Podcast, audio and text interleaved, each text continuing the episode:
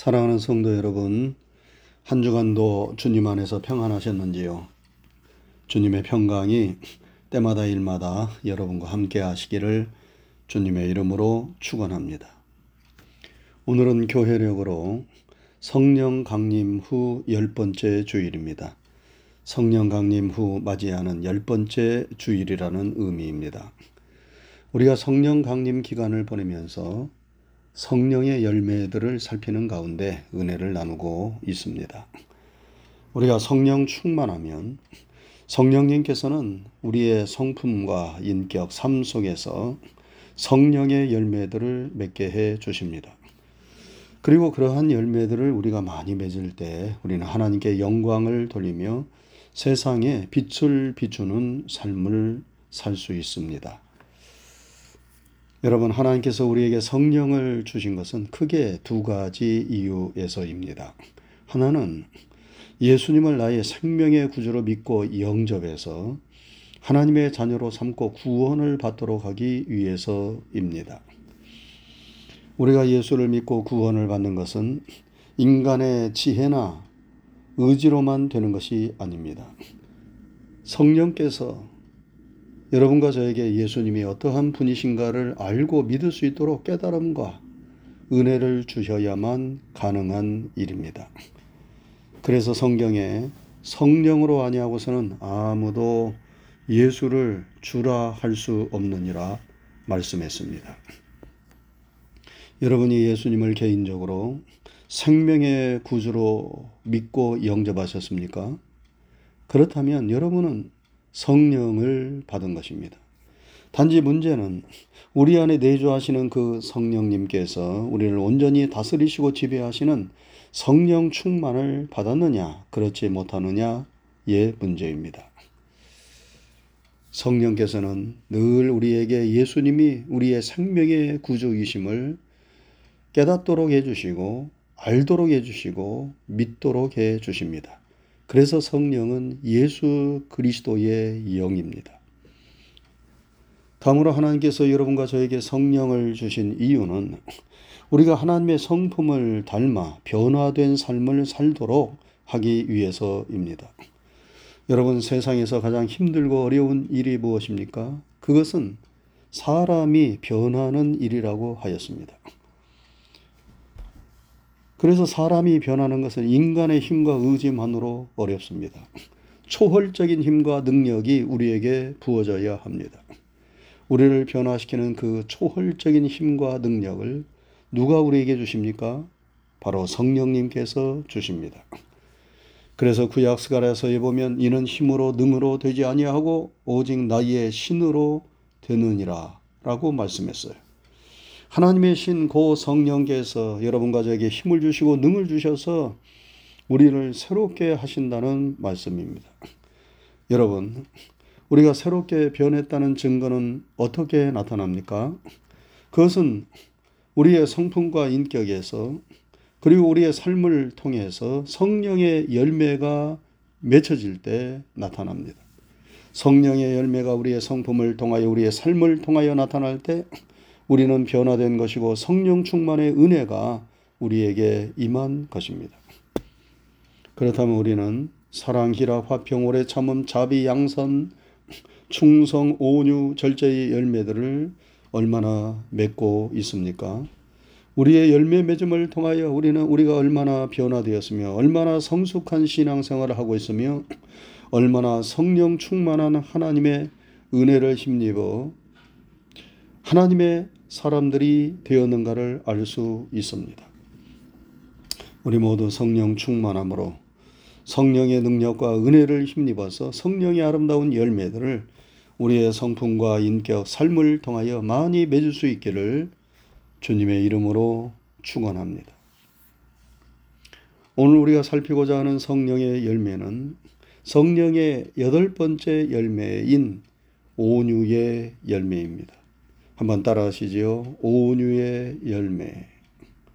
여러분 우리가 성령 충만하며 성령께서는 우리에게서 온유의 열매를 맺게 해 주십니다. 그래서 온유한 사람으로 여러분과 저를 변화시킵니다. 여러분 온유는 무엇입니까? 온유란 부드러우면서도 강하고 강하면서도 부드러운 것입니다. 내적으로는 속이 꽉 차 있고 강하면서도 외적으로는 조용하고 부드럽게 표현되는 것이 온유입니다. 이런 사람을 세상에서는 외유 내강의 사람이라 말합니다. 얼핏 보면 차가워 보이는데 따뜻함이 그 속에 있습니다.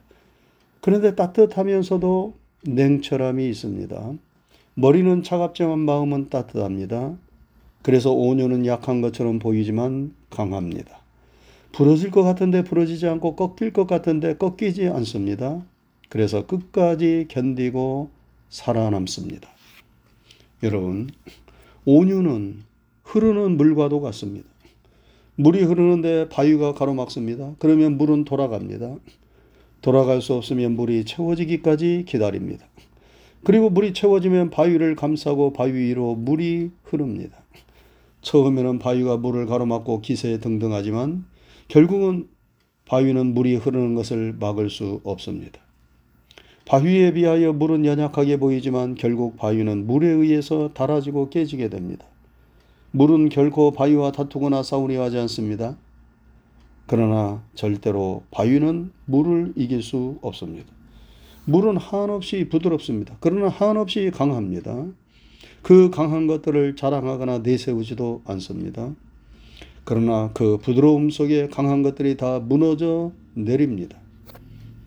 우리가 살고 있는 이 지구촌은 지금 기후변화로 인하여 대혼란 가운데 있습니다. 이전에 경험해 보지 못한 폭염으로 인하여 사람들이 허덕이고 죽고 있고 폭우, 태풍으로 인하여 수많은 사람들이 집과 재산을 잃고 심지어 목숨까지도 잃고 있습니다. 여러분 참으로 물의 힘은 대단합니다. 태풍과 폭우로 인하여 집과 건물들이 무너지고 도시가 순식간에 폐허로 변하는 모습을 우리는 도처에서 목도하고 있습니다. 그 부드러운 물로 인하여 강한 것들이 다 무너져 내립니다. 온유란 바로 이러한 흐르는 물과도 같은 것입니다. 부드럽지만 강하고 강하지만 부드러운 것이 바로 온유입니다. 제가 자주 사용하는 비유입니다만 온유란 우리 인체에 비유하면 입 안에 혀와도 같습니다. 우리 입 안에는 이빨이 있고 혀가 있어요. 얼핏 보면 이빨과 혀 중에 무엇이 강하게 보입니까? 이빨이 강하게 보입니다. 이빨은 혀보다 강하고 단단합니다. 그래서 이빨이 혀를 깨물고 피를 나게 합니다. 혀는 부드러워서 쉽게 깨물리고 상처가 납니다. 그러나 결국 이빨이 혀를 이기지 못합니다. 이는 때가 되면 빠지고 틀 일을 해야 돼요. 그러나 혀는 아무리 오래 사용해도 빠지지를 않습니다. 틀 혀가 필요 없습니다. 이빨은 무너져도 혀는 건재합니다. 부드러운 것이 강한 것을 이깁니다. 온유는 바로 이러한 혀와 같은 거예요. 그래서 온유가 강한 것입니다. 우리가 온유를 오해해서는 안 됩니다. 그러면 우리가 왜 온유해야 하나요? 그것은 먼저 우리의 믿음의 주가 되시고 본이 되시는 예수님께서 온유하셨기 때문입니다. 예수님은 하늘과 땅의 모든 권세를 가지신 분이셨지만 결코 사람들을 위압적으로 대하지 않으셨습니다. 예수님께서 어느 날 제자들과 함께 사마리아 지방에 있는 한 마을에 들어가시게 되었습니다. 근데 그 마을 사람들이 예수님을 환영하지 않고 배척했어요. 화가 난 야고보와 요한이 예수님께 말하기를 주여 하늘에서 불을 내려 저희를 멸하소서라고 했습니다. 그러자 예수님은 그들을 돌아보시며 심히 꾸짖으셨어요. 자기를 환영하지 않는다고 하늘에서 불을 떨어뜨려 사람을 멸할 수 있는가? 물론 예수님에게는 그런 능력이 있습니다. 그러나 예수님은 자신의 능력을 그러한 방법으로 과시하지 않으셨어요. 베드로가 예수님을 붙잡으러 온 대제사장의 종이었던 말고의 귀를 칼로 베었습니다. 그러자 예수님은 말고의 귀를 다시 붙여 주시고 베드로에게 말씀하셨습니다. 칼을 쓰는 자는 칼로 망하느니라. 자신의 마음에 들지 않는다고 폭력을 사용하는 것은 예수님의 방식이 아닙니다. 예수님은 폭력이 아닌 평화, 미움이 아닌 사랑으로 세상을 정복하고 사람들의 마음을 움직이신 온유하신 예수님이십니다. 그래서 예수님은 나는 마음이 온유하고 겸손하다. 이렇게 말씀하셨지요.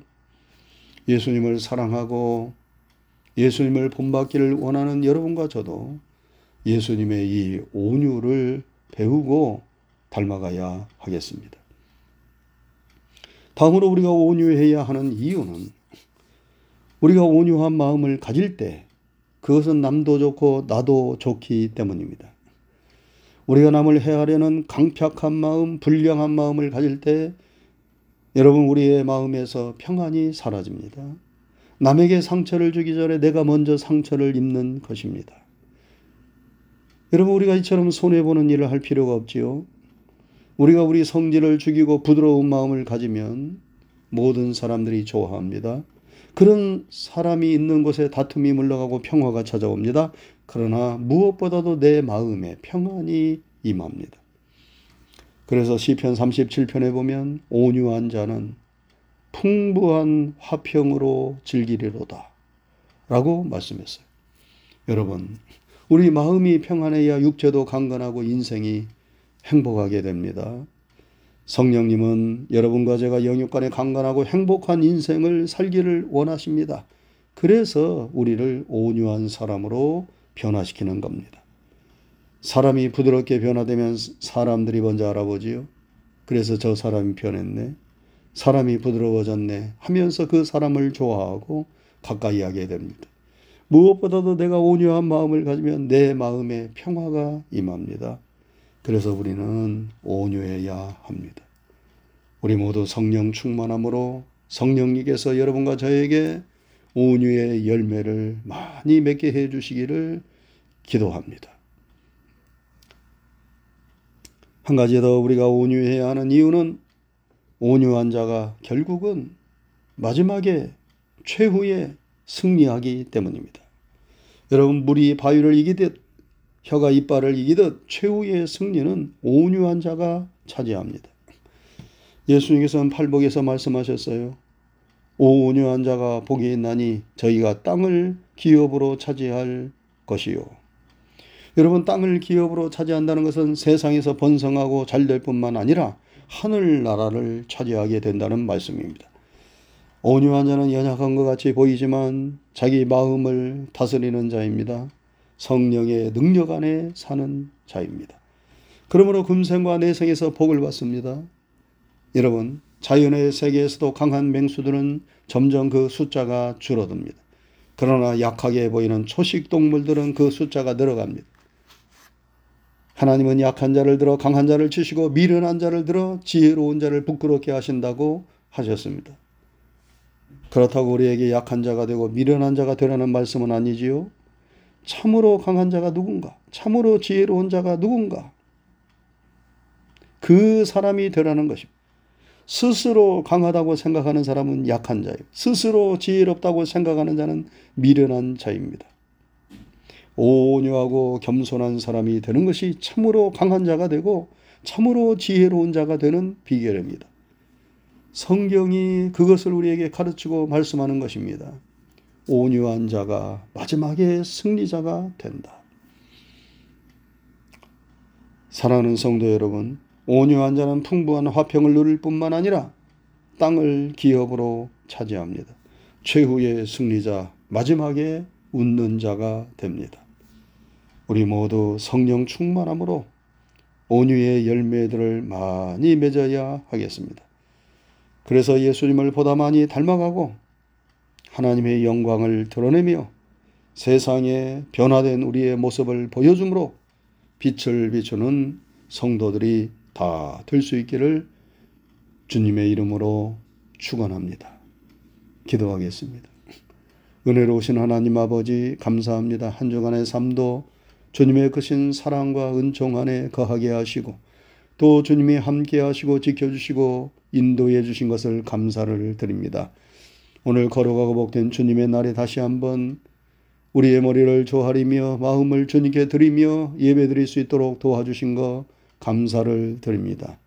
오늘 주신 하나님의 진리와 생명의 말씀을 마음 판에 잘 새기게 하시고 늘 기도에 힘써서 성령 충만하게 해 주셔서 성령의 아름다운 열매들을 풍성하게 맺게 해 주시되 오늘 주신 말씀 그대로 온유의 열매를 많이 맺을 수 있도록 도와주셔서 참으로 주님께서 인정하시는 지혜로운 자가 되고 강한 자가 되어서 마지막에 웃는 자, 최후의 승리자가 될 수 있도록 도우시었기를 원합니다.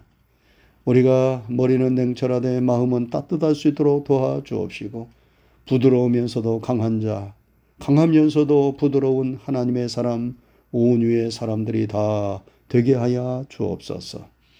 한 주간의 삶을 주님께 믿음으로 맡기고 의지하오며 예수님 귀하신 이름 받들어 감사하고 기도드리옵나이다. 아멘.